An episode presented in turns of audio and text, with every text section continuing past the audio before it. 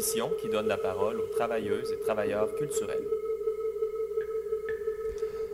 Bonjour à tous et à toutes. Pour la prochaine heure, vous serez à l'écoute d'ateliers sur les ondes de CBL 101.5 Jojage, un territoire Gagangehaga non cédé, aussi appelé Montréal. Mon nom est Benjamin J. Alors, aujourd'hui, nous recevons en studio les commissaires de l'exposition Études conviviales Sciences for the Living, Sophie Lefat-O et Ronald Rose Antoinette. Nous accueillons aussi euh, Lisa Tronca, Renaud Gadouri pour les chroniques Avis critiques et la chronique cartographique est assurée cette semaine par Magali Saint-Vincent. Finalement, nous parlons avec Élie Larin et Alexandra Tremblay au sujet d'un projet d'exposition sur Instagram créé spécialement pour l'émission. La musique de cette édition a été commissariée par euh, Tobias You autour du thème de la xénophonie. Euh, donc, je vous en reparle un peu plus tard euh, dans l'émission. Juste un mot pour vous dire que les choix sont audacieux. Nous commençons par une documentation performative de l'artiste Anna Fritz, qui a été retravaillée par Tobias. La version originale de la pièce a d'abord été diffusée à Montréal par un dispositif pirate aux alentours des fréquences de la station CBC. Donc c'est une pièce créée spécialement pour parasiter la radio nationale en anglais. Son titre est The Clandestine Transmission of Pirate Jenny. Little people who live inside the radio. If, if I leave the radio on, does that mean they have to keep talking even if no one's listening? If I leave the radio on all night, does that mean they don't get to sleep either? What, what do they do when I turn off the radio?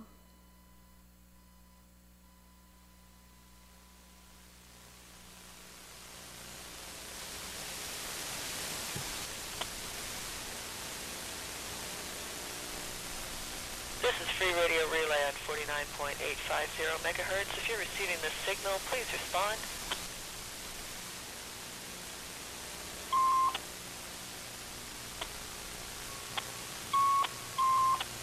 This is Pirate Jenny at 49.850 megahertz.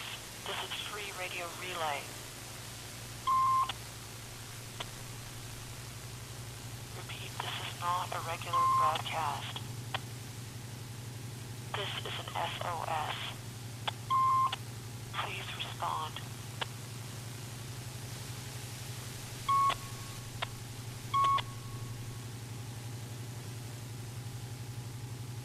In the early days of radio, we were better organized, but slowly we became isolated. Gradually, we evolved to fit the box so perfectly that leaving was impossible, and so for nearly a century we've served the ears, but secretly strained to hear an echo of any of the others.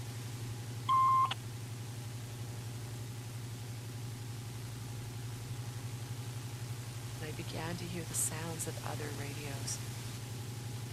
I knew they were there, but they couldn't hear me. And so now, now I've adjusted my methods. So I monitor all the bands for signals and I send my message over and over.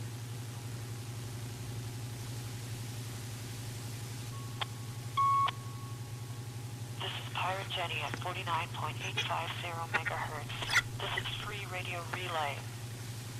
This is a message to all the people in Radio Land. If you could get this message, if you're receiving, please respond. Please copy to Vous êtes toujours à CIBL 101.5 Jojage, Montréal, à l'écoute d'Atelier, une émission sur l'art actuel sous toutes ses formes. Nous avons la chance d'avoir en studio avec nous Sophie Lefat-O et Ronald Rose Antoinette. Bonjour. Bonjour. Alors, euh, vous êtes les commissaires de l'exposition Études conviviales, Sciences for the Living à la galerie SBC, située dans l'édifice Belgo, au 372 rue Sainte-Catherine-Ouest. Votre exposition se déroule jusqu'au 7 juillet et présente cinq artistes et chercheurs. Euh, Denise euh, Ferreira da Silva, Nasrin Imada, euh, Mariana Marcassa, Jamila Sabour et Annie Wang. Euh, je voulais vous avoir à l'émission parce que je crois que votre exposition est une très belle, une très belle euh, représentation de l'art de recherche, euh, qui est notre mandat à l'émission. Et c'est une exposition qui est complexe et qui aborde des sujets difficiles. Elle s'articule autour d'une question qu'on peut retrouver sur le site de SBC. Alors, comment répondre à l'appel des ancêtres et des univers qui nous habitent et rendent nos vies possibles? Et elle s'articule autour d'une forme. Cette forme, c'est la séance. Alors, j'aimerais euh, commencer comme cela. Alors, qu'est-ce qu'une séance pour vous? Comment, euh, euh, comment s'articule l'exposition autour de, ces séances? Mais dans le fond, les cinq artistes qu'on a invités ont dirigé, parce que là, il reste juste une autre artiste, de, des séances, une chacune. Donc, euh, pour nous, l'idée de séance voulait euh, être euh, peut-être un, outil pour ouvrir un peu la présentation traditionnelle des formes d'art qu'on peut retrouver dans les, dans les galeries, dans les centres d'artistes.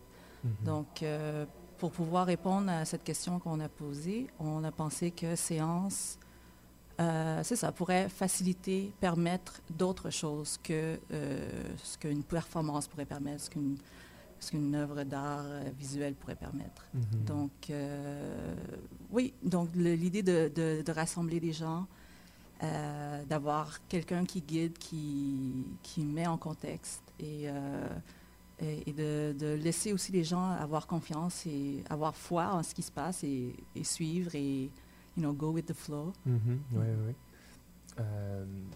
Euh, quelque chose à rajouter sur cette oh, note de séance ben, J'ai pas grand chose à rajouter à ce que Sophie a déjà dit, mis à part le fait que, oui, c'est ça, le, le, format ou le, plutôt le forum de séance nous permet de briser les, les, les, les, conjonctures traditionnelles de présentation euh, dans, les, dans les milieux institutionnalisés euh, ici à Montréal. Donc, c'est ça rejoint aussi un peu l'un des principes de l'exposition qui est euh, la convivialité. Mhm. Donc, euh, à travers ce concept de, de séance, on, on essaye de, euh, c'est ça, de, d'activer cette, cette, cette, forme, cette notion-là de convivialité. Qu'est-ce que ça peut vouloir dire dans un contexte de, de présentation, représentation artistique. Oui, oui. Et donc cette proximité-là entre euh, le public, avec vous, avec les artistes également, euh, permet d'accéder à cette convivialité-là. Le, un des sujets également abordés par euh, l'exposition, c'est cette notion de spiritualité. une des choses, moi, quand j'entends séance, je pense également à parfois des séances de spiritisme ou à des séances rituelles. Donc, l'exposition touche euh, la spiritualité, la religion, la, notion de tradition au sens large également. Euh, et vous décrivez également l'exposition comme étant euh, syncrétique, c'est-à-dire l'hybridation entre différentes religions ou cultures. Donc, est-ce que vous pouvez nous parler de cet aspect de, l'exposition? Une des façons, je dirais que cette notion de syncrétisme, en fait, c'est plus un prétexte ou une façon d'articuler ce mélange de différentes pratiques rituelles. Euh, et euh, de voir ce que, ce que ça peut donner dans, dans, dans un contexte tel que euh, une galerie d'art. c'est pas vraiment, c'est pas tant l'aspect religieux ou supposé spirituel ou spiritueux, je sais pas, mhm. de, de, du, du, terme qui, qui nous intéresse. C'est vraiment le, c'est ça, à travers, c'est au fil des séances, on, Sophie et moi, on voulait euh, voir ce que ces différentes pratiques rituelles euh, pourraient donner euh, ensemble. Mhm. et donc, c'est vraiment, il y a un aspect émergent. Et on ne sait pas, on ne sait jamais à quoi s'attendre. donc, oui, je pense que... Ça m'amène à parler de votre travail comme commissaire, alors de, sélectionner euh, non pas des objets, non pas des peintures, euh, mais ces séances qui, qui est proche euh, de la performance. Alors on est dans un aspect temporel de l'exposition qui, est très différent d'une exposition de peinture, par exemple. Donc comment voyez-vous votre, votre rôle comme commissaire pour cette exposition-là? vraiment comme plutôt des, des, facilitateurs, des facilitatrices, un petit peu encore là de de, de, de, permettre aux différentes forces de, se, se, rassembler, de, créer quelque chose qu'on ne prévoit pas d'avance. Euh, donc, euh, la manière qu'on a abordé les artistes, c'est, ben, on, on, avait déjà une, une, relation avec euh, plusieurs d'entre elles. Euh, soit par euh, le, magazine Mice là, que Ronald et moi on a coédité, Mhm. ou euh, Pour nos, pour nos auditeurs qui ne sont pas au courant, on parle de la troisième édition là, de euh, au titre de Ghost Intimacy. On a peut-être la chance d'en parler davantage tout à l'heure. oui, effectivement, ou bien des connaissances à nous, ou bien même des amis proches. Donc, euh, c'est à travers... euh, on, on a défini le thème, l'idée de- de- de- de- d'explorer les, les rituels, d'explorer euh, justement le- une reconnaissance là, par rapport à, à- à nos différents Mhm. ancêtres et ben, à la Terre. Pour, oui, aller chercher peut-être une diversité de pratiques. Et ensuite, on, a, on s'est rencontrés de manière régulière, là, à peu près à chaque mois. Et euh, on, a, on- a discuté, on n'avait pas nécessairement euh, un agenda euh, bien précis. On, voulait justement pouvoir permettre qu'émerge quelque chose par rapport à nos différentes Mhm. relations, à- par rapport à, un contexte plus euh, informel. Oui, justement, ça, ça, on revient à cette notion d'informalité-là, de convivialité. Euh, J'aimerais vous poser la, la- la question, euh, premièrement, quels seraient les potentiels que vous voyez dans cette informalité-là cette convivialité-là, mais également euh, comment euh, cet aspect de recherche, si on peut l'appeler ainsi, euh, s'articule ou, est présent dans les autres aspects de votre vie et de votre pratique? L'une des méthodes, en fait, la méthode de, recherche qui, anime ce projet-là, c'est, comme Sophie vient de, le suggérer, c'est l'amitié, en fait. Le- toutes ces artistes, nous les connaissons déjà, nous, Mhm. nous entretenons des, des rapports euh, d'amitié avec elles. Et euh, c'est à partir de cette amitié-là qui se développe au fil des années, au fil des mois, et au fil même de cette exposition, que, euh, que on, on explore qu'est-ce que ça signifie de vivre ensemble. Parce que dans le fond, le mot convivialité, c'est ce que ça signifie, vivre ensemble. Euh, qu'est-ce que ça signifie de d'étudier ensemble, de s'apprendre, de se découvrir, de d'échanger nos pratiques rituelles. Mhm. Euh, donc, euh, oui, je pense que c'est ça. Le, je- je- je- pour moi, vraiment, ce- le, le- le- le moteur même de ce, de ce projet-là, c'est c'est l'amitié. Euh, oui. Oui, et on voit comment justement euh, ce- ce- ce- cette notion euh, d'implication avec les autres est présent. Donc nous parlions de l'édition, la troisième édition euh, du Mice Magazine, Ghost Intimacies, qui allait justement étendait cette, cette pratique de- de proximité et d'intimité, même avec les fantômes, avec les ancêtres, avec ceux qui nous ont précédés. Donc euh, en terminant, pouvez-vous peut-être nous parler euh, de la place que le- l'exposition à SBC, Études conviviales, euh, joue dans votre recherche et peut-être les similarités, les différences avec cette édition-là de, de. Euh, eh bien, la galerie SBC nous avait approché là, euh, lorsque euh, euh, ils ont appris que on- on- Ronald et moi, on travaillait sur cette, euh, ce- cette édition. Puis au départ, il y avait l'idée de peut-être faire un projet, de, voir comment les, idées qu'on a explorées à travers le, magazine de Metz pouvaient se traduire dans un espace physique. Puis, tranquillement, on s'est,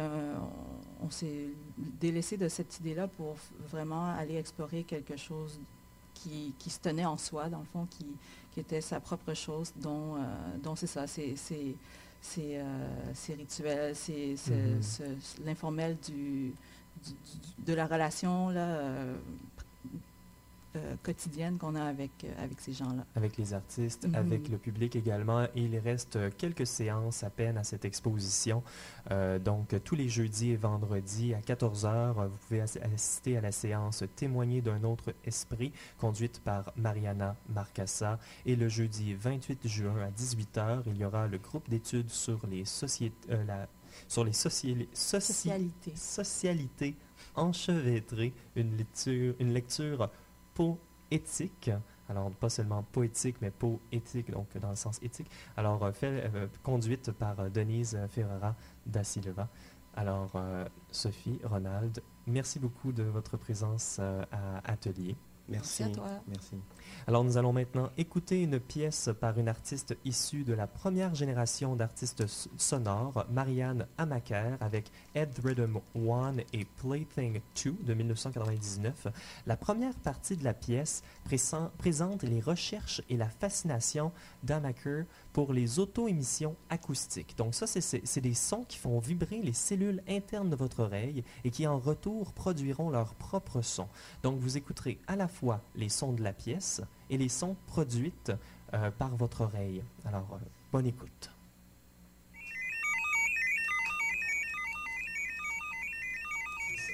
Merci.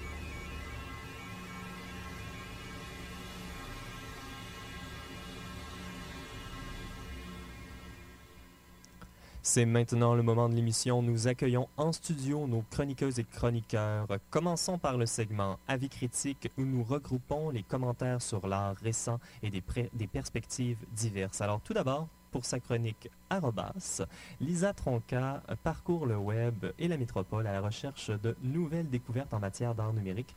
Aujourd'hui, elle nous parle de l'un des plus grands rassemblements consacrés spécifiquement à l'art contemporain numérique en Amérique du Nord, qui se déroulera à Montréal dès le 26 juin et qui s'étendra jusqu'au mois d'août. Oui, en effet, Benjamin, euh, je ne pouvais pas tenir une chronique euh, sur l'actualité en art numérique à Montréal, je pense, sans parler euh, des trois événements chapeautés par l'organisme Electra qui vont avoir lieu euh, cet été. Alors, d'une part, il y a le festival Electra, qui est le volet performance audiovisuelle et robotique qui euh, va se dérouler du 26 juin au 1er juillet à la Société des arts technologiques. Il y a ensuite la Biennale internationale d'art numérique, qui est une grande exposition collective d'artistes internationaux et locaux, qui va se tenir du 29 juin au 5 août à l'Arsenal Art Contemporain. Et enfin, il y a le marché international de l'art numérique qui, vont, euh, qui va avoir lieu les 28 et 29 juin au Centre Phi et qui va proposer des présentations d'artistes et des tables rondes sur des questions actuelles en art numérique. Génial ça. Puis est-ce qu'il y a une thématique ou une ligne directrice là, qui engloberait tout le festival et la biennale? Oui, oui, le thème de cette année s'intitule Automata chante le corps électrique. C'est un titre qui se veut en continuité avec les éditions précédentes. Car en 2016, Electra, euh, avait lancé un cycle de trois ans qui euh, tenait à se pencher sur les bouleversements que le numérique opère dans nos vies. Donc en 2016, euh, la Bienne et le festival s'intitulaient Automata, l'art fait par les machines pour les machines. Ensuite, en 2017, le festival avait pour titre Automata 2, The Big Data Spectacle. Et ça se voulait le reflet de l'importance qu'ont pris les données dans nos vies. Euh, Mhm. pour l'édition 2018, il y a un retour euh, à l'être humain, plus particulièrement au corps. Donc le titre fait référence au poème de Walt Whitman, Je chante le corps électrique, qui était une ode euh, à la physicalité, au corps électrifié. Donc on peut s'attendre à une édition qui va réfléchir au rapport entre le corps humain et la technologie, au corps augmenté, au corps hybride. Donc euh, ça va aussi avoir euh, un rapport euh, une question, par rapport à, à la nature et des effets de la technologie et des humains sur cette nature. Wow, c'est intéressant que l'homme revienne là, à, à- à la biennale comme ça. Et est-ce que le public risque de connaître certains des artistes qui vont être présentés? Euh, oui, alors l'ex- l'exposition va compter quand même de grands noms de la scène artistique internationale. On pense à Pierre Huyghe qui va présenter son œuvre Human Mask. Oui. Euh, le pu- public va aussi pouvoir voir une œuvre vidéo d'Omar Fast, euh, une installation robotique en première mondiale quand même. Il va y avoir de Team Void et Young Kak Cho de la Corée du Sud. Et moi, j'ai particulièrement hâte de voir le travail d'Ed Forniels qui présentera deux œuvres qui s'inscrivent dans son projet Familiars, euh, qui avait été développé lors de sa résidence euh, en 2016 à l'Arsenal, justement. Euh, enfin, les artistes locaux quand même, sont pas oubliés. Et même qu'on peut compter deux artistes femmes autochtones dans le lot, on est content. Donc, il y a Caroline Monet qui va présenter Like Ships in the Night et Skawinati qui présentera Time Traveler TM. Il y a aussi une autre artiste locale, Lee Allen, qui présentera quant à elle euh, une installation de réalité virtuelle euh, V-Dream. D'accord. Puis, est-ce qu'il y a des expositions qui sont déjà commencées? Oui, euh, il y a en effet plusieurs expositions parallèles qui ont commencé dans divers lieux à Montréal.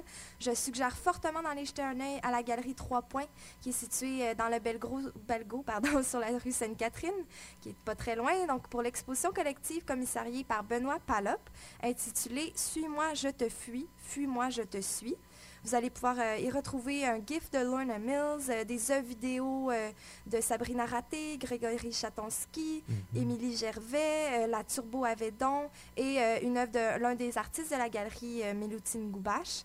Donc, euh, les œuvres semblent toutes euh, réfléchir à l'image à l'ère du numérique, je dirais, donc à sa nouvelle plasticité, à son processus de construction, à son historique et les possibles même dérives narcissiques de, de l'image numérique. Fantastique, fantastique. Merci beaucoup, Lisa. Et on euh, se revoit euh, dans un mois, en fait, le 23 juillet, pour euh, ta prochaine chronique. On a hâte d'entendre cette, ac- cette actualité électrisante. Merci, Benjamin. Merci. On se retourne maintenant euh, avec la chronique Interstice, notre chronique sur l'interdisciplinarité. Et cette semaine, notre chroni- chroniqueur Renaud Gadouri nous parle de la place de la génétique en art actuel. Bonjour Benjamin, bonjour à toutes et à tous. Avec cette série de chroniques, j'ai d'abord voulu souligner la multiplicité des pratiques artistiques actuelles, au-delà des simples variations stylistiques, pour d'abord aborder cette pluralité au plus près du travail de l'artiste, ou des travails au pluriel, puisqu'il s'y rencontre une si grande diversité de méthodes et de techniques. Pour ce faire, l'angle de la transdisciplinarité semblait tout indiqué, puisqu'il permet de penser conjointement l'œuvre et le processus créatif. On parle parfois d'un esthétisme interdisciplinaire, mais celui-ci reste indissociable de ses méthodes d'exécution, du geste artistique au sens large. Euh, Pour chacune des chroniques, je vous propose donc de réfléchir sur l'apport d'une discipline au champ de l'art contemporain, de la cartographie à l'architecture en passant par l'économie. Pour ce faire, je, faire, je ferai côtoyer des exemples d'œuvres québécoises récentes avec des considérations théoriques et historiques plus larges. Pour cette première itération, j'ai voulu vous parler de génétique. Donc, j'imagine qu'il va y avoir euh, le- du bio-art là-dedans. Ah oui, effectivement, euh, les œuvres qui utilisent des technologies issues des sciences génétiques pourraient être qualifiées de bioart. Par contre, le terme bioart, tel qu'il apparaît au début des années 90, désigne l'influence croissante de l'ensemble des biotechnologies sur l'art contemporain. Il n'est donc pas question uniquement de génétique, mais également de biochimie, à la manière des portraits protéinés que l'artiste portugaise Marta de Menezes conçoit à partir de l'agencement d'acides aminés ou de biomécanique. On n'a qu'à penser aux euh, exosquelettes que Sterlac adjoint à son corps lors de Mhm. ses performances, ou encore de microbiologie, d'anatomie ou de biophysique. Euh, plusieurs de ces artistes tentent d'ébaucher de nouvelles façons de poser la question du corps afin de prendre en considération l'influence croissante de structures technoscientifiques perçues comme hégémoniques et dont la croissance semble indéfectible. La pensée critique qui sous-tend leur travail est largement nourrie par les théories post-humanistes, la science-fiction et d'autres visions futurologiques. Bon nombre d'artistes travaillant avec les sciences génétiques participent à cette remise en question du corps humain et l'élargissent parfois afin de l'appliquer à l'ensemble du vivant. Wow! Est-ce qu'il y a des, euh, des artistes montréalais euh, qui euh, se donnent à cette pratique-là? Oui, oui, certainement. Le Québec n'évolue pas en vase clos de ces tendances. Certaines chaires de recherche universitaires, comme Hexagram ou le laboratoire NT2, sont des pôles de création particulièrement réceptifs à la production et à la diffusion d'œuvres interdisciplinaires et offrent un précieux socle au développement de telles pratiques. Ces milieux académiques sont propices à l'art génétique car ils regroupent au sein d'une seule institution des ressources scientifiques et artistiques, tout en permettant aux artistes d'entretenir une identité scientifique euh, indépendante de leurs pratiques artistiques et vice-versa. À titre d'exemple, l'artiste montréalais Nicolas Reeve détient une double formation en physique et en architecture et enseigne au sein de l'école de design de l'UQAM. Dans le cadre d'un projet en cours, il a codé un court morceau du compositeur Jean-Sébastien Bach dans le génome d'une bactérie E. coli. Lorsque celle-ci se croise et se multiplie, la séquence s'en retrouve modifiée. Ultimement, euh, Reeves transposera le code génétique en musique et le fera interpréter par un groupe de musique classique. Ce type d'intervention, qui insère un souffle poétique au sein d'une méthodologie scientifique euh, autrement rigoureuse, est typique du travail de l'artiste. On pourrait également citer certaines œuvres du biologiste et artiste François-Joseph Lapointe qui travaille également à Montréal. Euh, Mhm. pour les fins de projet amorcés en 2014, La Pointe utilise la méthodologie métagénomique euh, d'étude du microbiote humain afin de revisiter la longue tradition du portrait en art. Durant une journée entière, La Pointe occupe l'espace public afin de demander au plus grand nombre possible de passants de lui serrer la main. À chaque demi-centaine de poignées de main, un échantillon est prélevé sur sa main droite afin de concevoir euh, un, un portrait euh, micro euh, métagénomique. Mhm. Mm. Wow, wow. La- C'est un mot complexe, ça. oui, oui. Il a fallu que je le retrouve euh, pour. euh, euh, ces deux projets sont évocateurs des possibilités créatives des sciences génétiques, mais également de ses contradictions internes. La génétique permet de relativiser la posture anthropocentrique de l'humain en le restituant au sein d'un ensemble plus large où il se trouve interrelié au vivant sous toutes ses formes par un flux continu d'échanges et de modifications génétiques, mais dans un même temps, la création comme processus par lequel la volonté humaine s'impose à la matière réitère inévitablement une certaine hiérarchisation entre l'individu et son environnement. On peut également se demander si la manipulation génétique ne serait pas, d'une certaine manière, la reconduction du euh, mythe romantique de l'artiste comme figure euh, démiurge. Génial. Euh, on pourrait se le demander, en effet. Alors, euh, Renaud, la chronique Interstice, qui plaira très certainement aux adeptes de génétique et de bioart. On te retrouve dans deux semaines pour une prochaine chronique pour d'autres médiums qui euh, se- s'entremêlent. Merci de m'avoir reçu. Nous allons maintenant aller avec euh, notre prochaine chroniqueuse, Magali Saint-Vincent, qui nous fera à chaque semaine une chronique sur le théâtre, Mais une chronique qui prend un angle tout particulier de s'intéresser à chaque semaine à des compagnies de théâtre Oui, il y en a énormément au Québec et particulièrement à Montréal, mais je vais vous décortiquer ça euh, peu à peu. En fait, cette semaine, je vous parle du théâtre Alpha, qui est une merveilleuse compagnie euh, de théâtre euh, qui est née en fait de la collaboration de quatre collègues d'école de théâtre qui désiraient jouer en collectif après leur sortie d'école, donc en 2017, au Fringe en juin dernier. Pas celui qui vient de passer, mais l'autre. Donc, c'est euh, Ariane Codins, Laurence Boileau, pardon, Frédéric Goulet et Annabelle Payan qui forment le collectif et qui créent au départ, l'an passé, donc 51 degrés nord. C'était pour le Fringe. Ils sont tous de la promotion 2016, euh, 2017 pardon, de l'école de théâtre du cégep de Saint-Hyacinthe. Et ils se rendent compte, en faisant euh, ce spectacle-là, que l'écriture collective est un petit peu laborieuse et que c'est peut-être pas la meilleure idée pour ces quatre amis-là. Surtout euh, à la sortie d'école, euh, je compatis avec eux, avec eux en fait, euh, trois ans d'école de théâtre avec euh, les mêmes personnes et se lancer en affaires euh, par la suite, c'est pas évident du tout. Donc, ils décident de penser en fait à une formule qui peut être, qui est peut-être différente et qui vont leur permettre de jouer énormément sans se marcher dessus. Donc, Alpha a pensé à mettre en place les buvettes théâtrales. C'est un concept qu'ils mettent sur pied, qui va commencer en septembre prochain et qui a attiré mon attention immédiatement. Ils vont donc jouer quatre pièces en quatre semaines aux trois mêmes places sur la rive sud, soit aux haricots à Saint-Hyacinthe, au brasseur du Moulin à Belleuil et à la brasserie Donham à Donham. Quelle bonne idée. Eh oui. Et donc, ils vont investir des bars à la place de salles de spectacle qui, disons-le, sont souvent euh, en région seulement des salles de diffusion où il y a comme des humoristes qui passent en tournée, puis euh, trois, quatre shows de théâtre. euh, un peu commercial. Donc, pour vous donner un exemple, la première pièce va être jouée, euh, qui va être jouée, en fait, va être présentée le mardi 4 septembre à Saint-Hyacinthe, le mercredi à Belleuil et le jeudi à Donham. La semaine d'après, dans les mêmes lieux, au même jour, va jouer une autre pièce et ça pour quatre semaines. Ça, c'est leur première saison. Je leur ai demandé pourquoi autant de troubles, vouloir se déplacer trois fois semaine, jouer dans quatre pièces en un mois, trouver des metteurs en scène et des auteurs pour chaque projet. Ça fait beaucoup trop de monde impliqué. Pas mal de travail, ouais, hein. c'est ça. Ça fait énormément de monde impliqué pour chaque, euh, chaque quelque chose, en fait, à qui euh, la base s'annonce à être jouée que dans des bars. Et Alpha m'a répondu que c'est euh, qu'ils veulent, en fait, et c'est le plus important, je pense, de leur compagnie, c'est qu'ils veulent que le théâtre vienne aux gens et non que les gens aillent au théâtre. Et le fait de s'installer dans une formule où une consommation est gratuite, dans un bar, à la même heure où les gens vont habituellement prendre un verre, c'est la mission principale de Alpha avec le projet des buvettes théâtrales. J'ai aussi demandé à Frédéric, qui est la conceptrice des décors et aussi productrice, comme tous les fondateurs euh, de la compagnie d'ailleurs. Euh, Frédéric, qui est un peu, euh, en fait, le cerveau du groupe. Frédéric, c'était quoi sa mission? Parce que je me suis dit, s'il y a une fille, une directrice de prod qui s'occupe aussi des costumes et des décors, on parle pas juste d'une mise en lecture dans un bar. Donc, c'est ça qui m'a un peu intriguée. Et elle m'a répondu, en fait, que c'était pas une mise en lecture. Ce n'est pas juste une espèce de truc, une espèce de truc avec des lutrins et tout. Il y a décors, costumes dans le bar. Donc, ils investissent euh, le lieu vraiment à 100 vraiment. euh, Ça doit être impressionnant. ben vraiment parce que c'est des lieux en fait que les gens de la place connaissent. Donc là, de les transformer pour une seule soirée. Et ils savent en fait, en fait les gens qui investissent le lieu euh, à chaque jour comme un bar et qui vont prendre leur verre sachent- euh, savent en fait qu'ils vont avoir d'autres pièces qui vont s'en venir dans les différentes semaines. Je vous nomme les quatre pièces ben oui. comment réussir sa soirée, le bateau.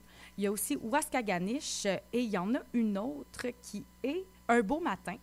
Euh, sont écrites, euh, en fait, les pièces sont écrites par Gabriel Chapdelaine, Louis-Dominique Lavigne, Catherine Thériault et Frédéric Goulet, donc quand même des gros noms qui se sont associés à eux.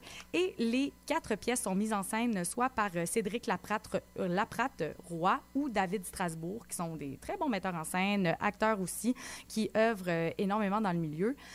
Si vous voulez encourager Alpha, vous pouvez toujours aller les voir euh, dans les trois bars que j'ai nommés, donc les haricots à Saint-Hyacinthe, euh, les brasseurs euh, et à Donham. Si vous voulez les encourager, en fait, sur Internet, il reste trois jours à leur campagne de financement. Ils ont déjà atteint leur objectif, mais ils ont clairement besoin de plus d'argent. Il reste trois, euh, trois jours, en fait. Vous pouvez aller les voir. Ils aimeraient atteindre 150% de leur financement cette semaine. Vous pouvez aller les voir sur Kiss Kiss Bank Bank, euh, qui ramasse de l'argent euh, pour eux. Là, c'est une espèce de... Tu sais, il y a la ruche, il y en a plein. Ben, Sociofinancement, eux ben autres oui, sont sur Kiss Kiss Bank Bank. Et vous pouvez toujours euh, continuer de les suivre sur Instagram. Ils sont extrêmement actifs. Si vous voulez des billets, les informations vont être affichées sur les différents réseaux sociaux. Donc, si vous avez des amis ou de la famille qui cherchent des activités culturelles intéressantes, c'est la meilleure idée cadeau. Donc, je vous rappelle, c'est le Théâtre Alpha, c'est les buvettes théâtrales. Ça se passe sur la rive sud. Vous allez prendre un verre, vous allez voir du théâtre avec décors, costumes. Vous en avez plein la vue. Ça va être en septembre prochain. Vous pouvez toujours aller voir le Théâtre Alpha. Je vous rappelle que c'est Frédéric Goulet, Laurence Boileau, Ariane Codins et Annabelle Payan qui euh, s'occupent de ça. C'est des comédiens extraordinaires. Je les aime d'amour. et je vous reparle d'autres compagnies théâtrales au courant de l'été. Oui, oui, tout à fait. Euh, la prochaine chronique sera dans deux semaines, Magali Saint-Vincent. Oh oui, j'ai hâte. Merci beaucoup. Vous êtes toujours à l'écoute d'Atelier, une émission produite par les travailleuses et travailleurs culturels à CIBL 101.5 Montréal. Nous allons maintenant écouter la dernière pièce de la sélection musicale de Tobias. Euh, euh, oui. Euh, Tobias est un doctorant en histoire de l'art à l'Université de la Colombie-Britannique. Il travaille sur le concept de l'art sonore xénophonique. Ça, c'est un néologisme là, dérivé de la combinaison du grec pour xéno, qui veut dire étranger, alien ou encore hôte, et puis de phonos pour son Alors la xénophonie, c'est l'écoute de l'étrange qui est aussi familier, des sons qui semblent inconnus, mais parfois produits au plus profond de notre intimité, ignorés de nous-mêmes. Parasite des, parasite des ondes radio, bruit blanc résultant du signal sonore ou double écoute à la fois de ce qui est à l'extérieur et à l'intérieur de nous. Cette dernière pièce est une création toute récente, produite cette année par Emma Ray Norton avec le titre Website with the Sound of Its Own Making, donc un site internet produit avec le son de sa propre création. Comme le titre l'indique, euh, vous pouvez aussi euh, écouter cette pièce sur un site internet brutaliste que l'artiste a créé.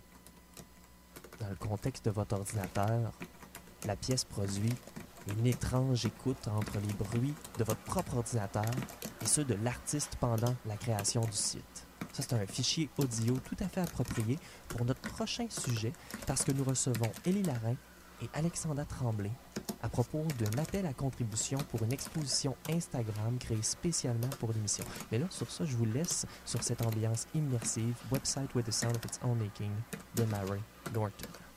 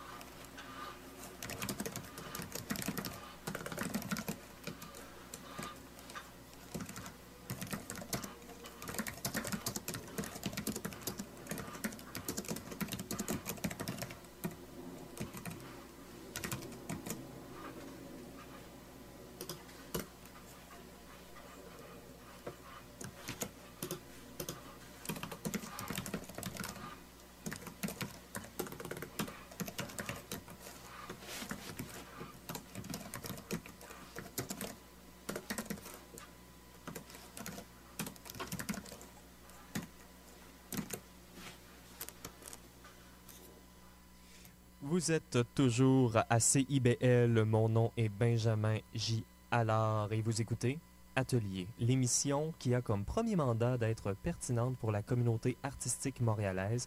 C'est pourquoi nous sommes aussi un lieu de diffusion de l'art et nous aimons inviter des créateurs et créatrices à traduire leurs pratiques vers le médium radiophonique. Aujourd'hui, pour le segment création, nous avons le plaisir de vous dévoiler un projet tout spécial. Et pour nous en parler, nous avons avec nous les commissaires invités. Alors, euh, Élie Larin et Alexandra Tremblay, bonjour. Bonjour. Et nous avons également gardé euh, notre chroniqueuse en art euh, numérique que vous avez entendu tout à l'heure, Lisa Tronca. Bonjour, je suis restée. Oui. Alors, notre chroniqueuse spécialiste en art numérique euh, pour poser quelques questions concernant euh, cette exposition Instagram. Alors, euh, premièrement, Ellie, Alexandra, euh, qui peut participer à cet appel à contribution et, qu'est-ce que vous recherchez? Bien, comme tu disais, c'est bien une exposition en ligne sur Instagram. Il s'agit, on est à la recherche de vidéos de performance euh, qui sont moins d'une minute pour respecter le format d'Instagram. Et on fait appel à des artistes non hommes cis, c'est-à-dire des femmes cis, trans et des personnes genderqueer et non-binaires. Euh, et pour, dans le cadre du projet, on veut des performances autofilmées qui portent sur l'expression de l'identité et l'empowerment par le biais de l'extimité. Donc, quelques pistes qu'on suggère pour les œuvres vidéo. Sans limiter l'appel à ces idées, c'est par exemple euh, l'expérience de l'identité genrée et racisée sur l'espace web, l'exploration de diverses identités sous l'anonymat des pseudonymes à l'ère de l'hypersurveillance, et finalement l'influence de la pornographie sur la construction d'identités féminines. Mais comme je dis, c'est pas restreint à ça. Euh, aussi, les œuvres peuvent être muettes ou inclure des dialogues, des monologues ou des lectures comme de la poésie par exemple. On voulait profiter des particularités de l'interface Instagram en postant graduellement les œuvres des artistes, étalant sur plusieurs jours le dévoilement de l'exposition et pour créer une sorte d'événement autour de la publication de chaque artiste. Je trouve vraiment que c'est une excellente idée, euh, les, Ellie et Alexandra et même euh, Benjamin toute l'équipe d'avoir décidé d'utiliser la plateforme Instagram de notre émission, non pas pour euh, faire de la promotion de l'émission ou pour relayer des infos, des jeux produites ou des œuvres euh, déjà créées, mais vraiment d'offrir une vitrine pour les artistes et aussi permettre de réfléchir aux possibilités de création que peut offrir Instagram. Euh, je trouve aussi intéressant que vous avez décidé de faire comme des appels thématiques. Euh, je me demandais qu'est-ce qui vous a poussé à choisir la thématique actuelle sur l'autoreprésentation, la performance en ligne. Ben, pour moi, je suis fascinée avec le sujet depuis la performance Instagram d'Amia Unman, euh, Excellences and Performances de 2014, qui s'était par la suite retrouvée dans l'expo Performing for the Camera au Tate Modern de Londres en 2016. C'était avec euh, des œuvres d'Yves Klein, Martin Parr, euh, Cindy Sherman et Marcel Duchamp, donc des grands noms quand même. Puis euh, pour sa performance, Unman avait alors prétendu passer à travers trois archétypes euh, de l'identité féminine sur le web. Le- la artsy provincial girl, donc euh, la fille plus artistique, le hot babe, euh, donc la fille très sexy, et le basic bitch, qui est un archétype aussi sur Internet qui est très smoothies aux avocats et yoga et messages inspirationnels. C'est comme ça que Ullman la décrivait, la basic bitch. Donc, ça, c'était à travers des égaux portraits en photographie en vidéo, des photographies d'animaux, de la nourriture, des vêtements. Vraiment, euh, montrer comment euh, notre identité sur Internet est construite par la répétition d'actes et d'images appartenant à un certain langage visuel spécifique à la culture web.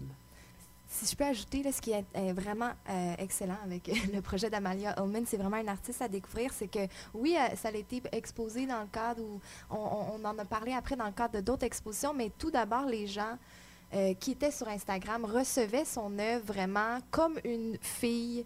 euh, sais, comme l'archétype qu'elle représentait, Euh, sa galerie disait, euh, ben là, il va falloir que tu arrêtes euh, parce que là, tu perds des clients. Tout le monde a vraiment cru à la chose parce que peut-être la plateforme il y a une imbrication finalement avec l'art et le quotidien des artistes et des, des femmes ou des, des- des personnes en général qui se représentent sur la plateforme.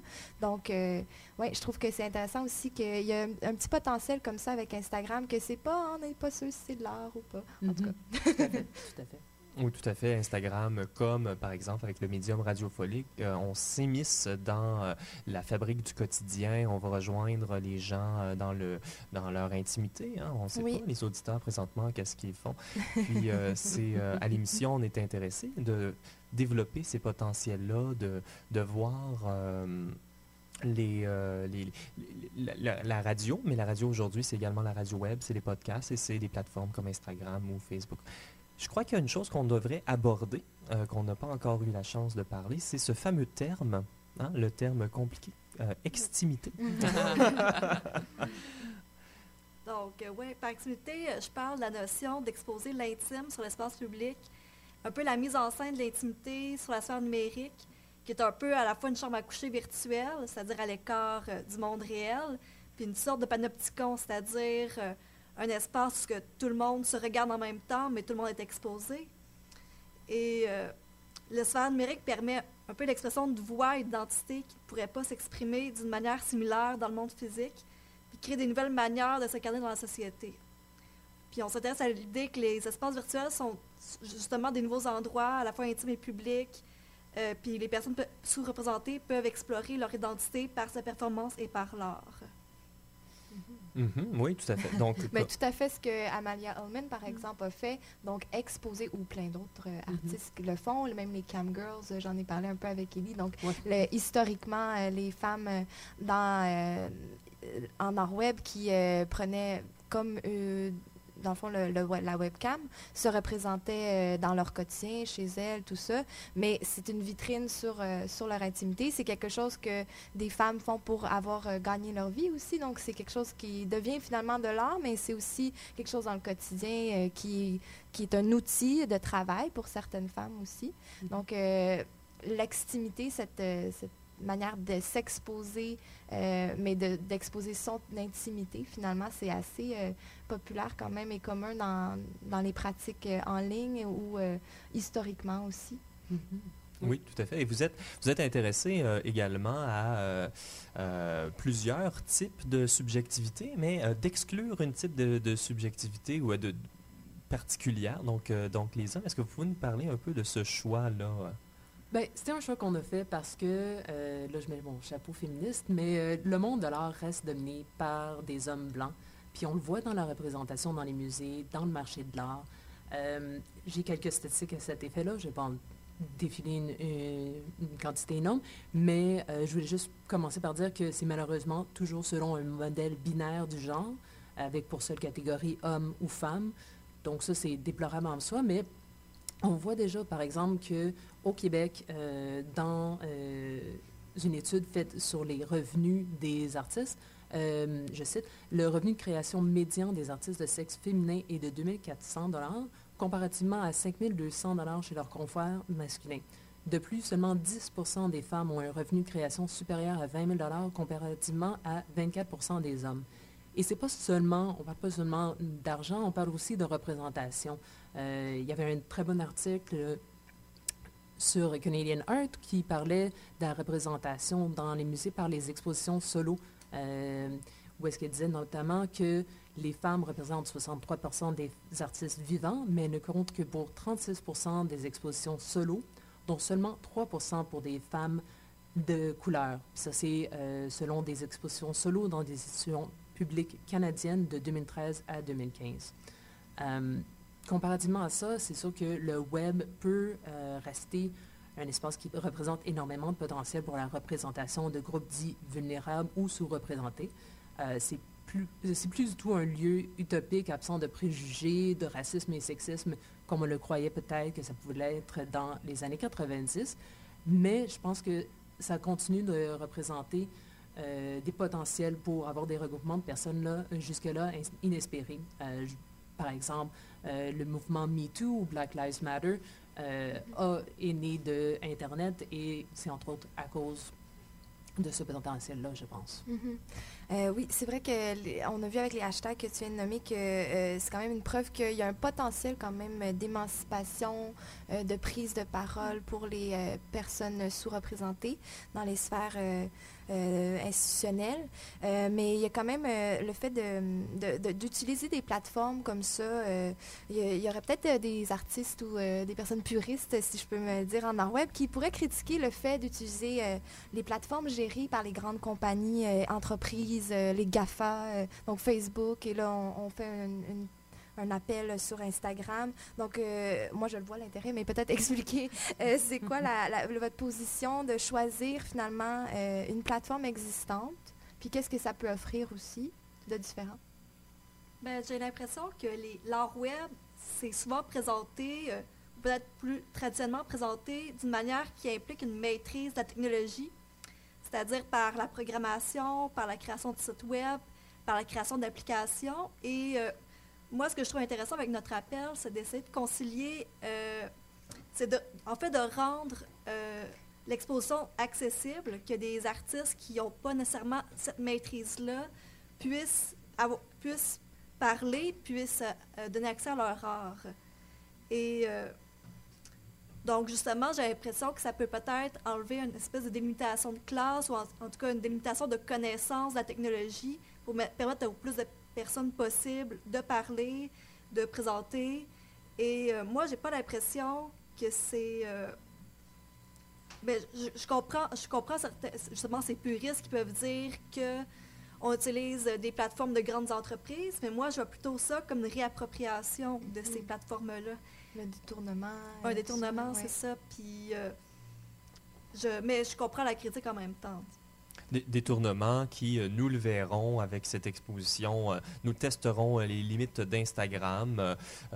atelier, nous sommes une expérimentation, nous sommes avant-gardistes, nous sommes prêts à faire fermer le compte Instagram pour une exposition. c'est ça.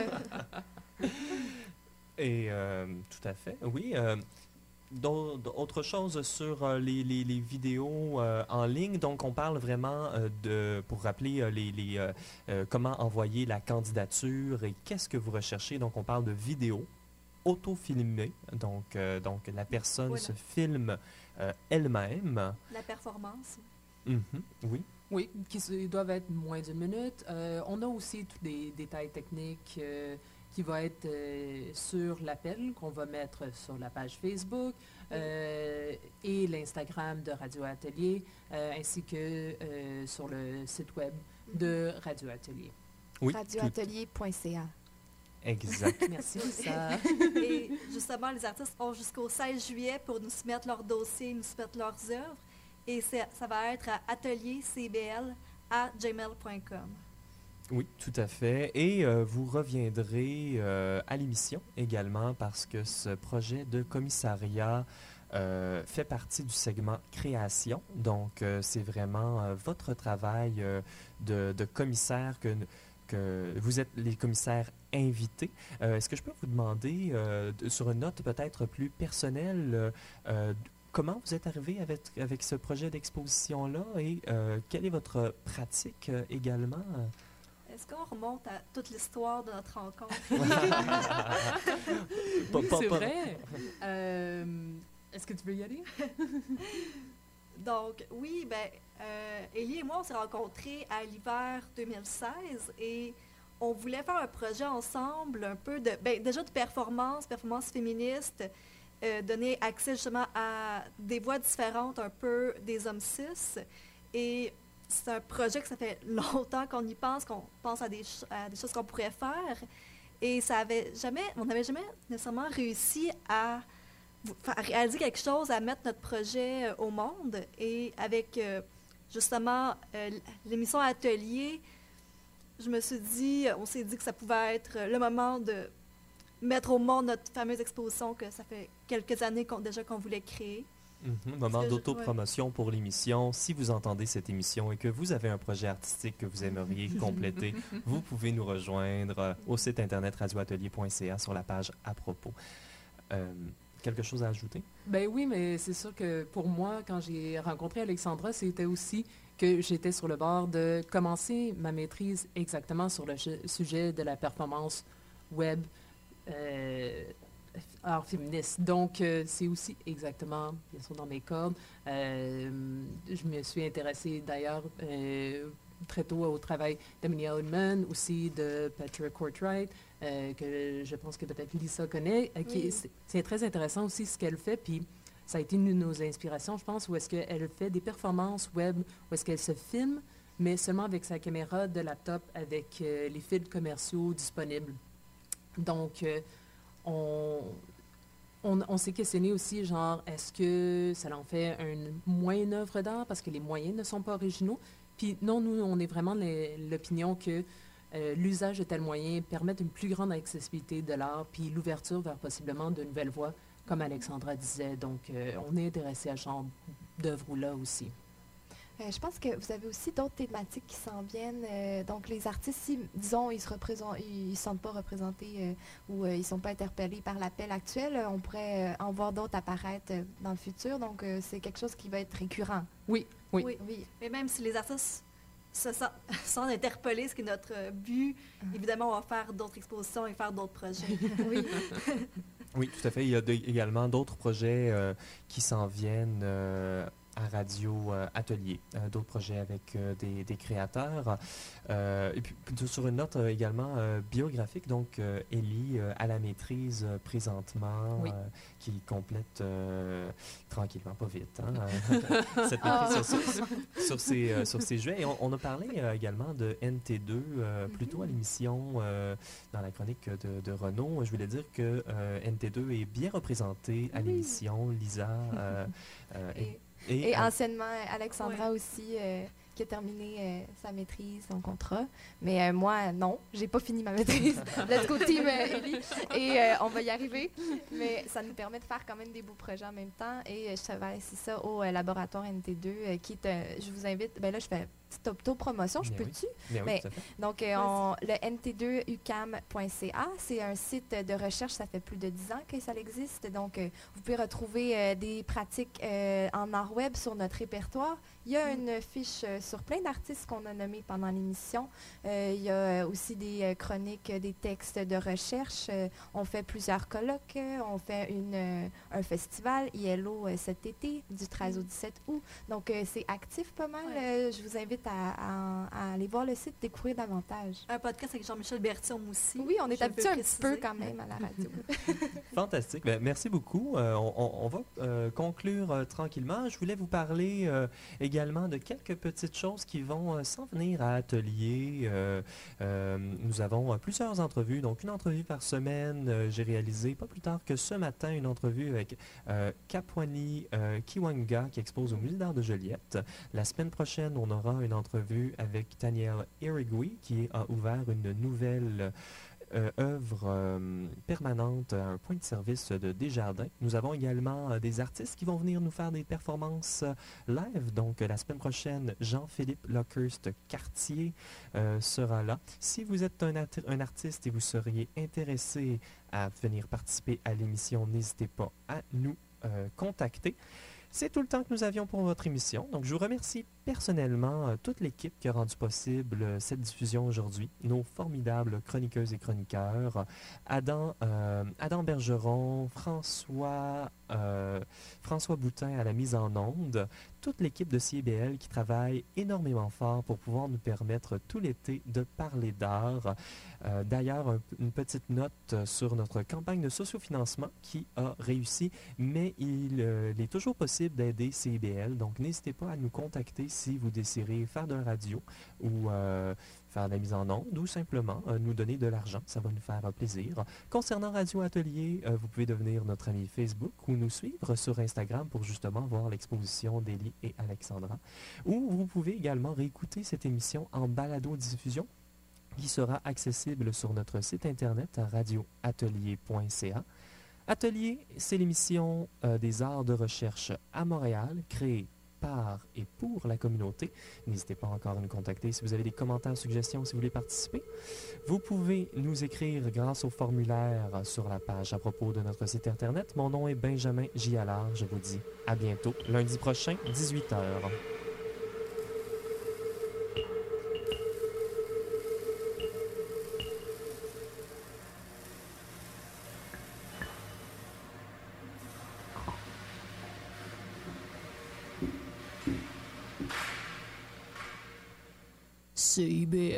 CIBL 101.5.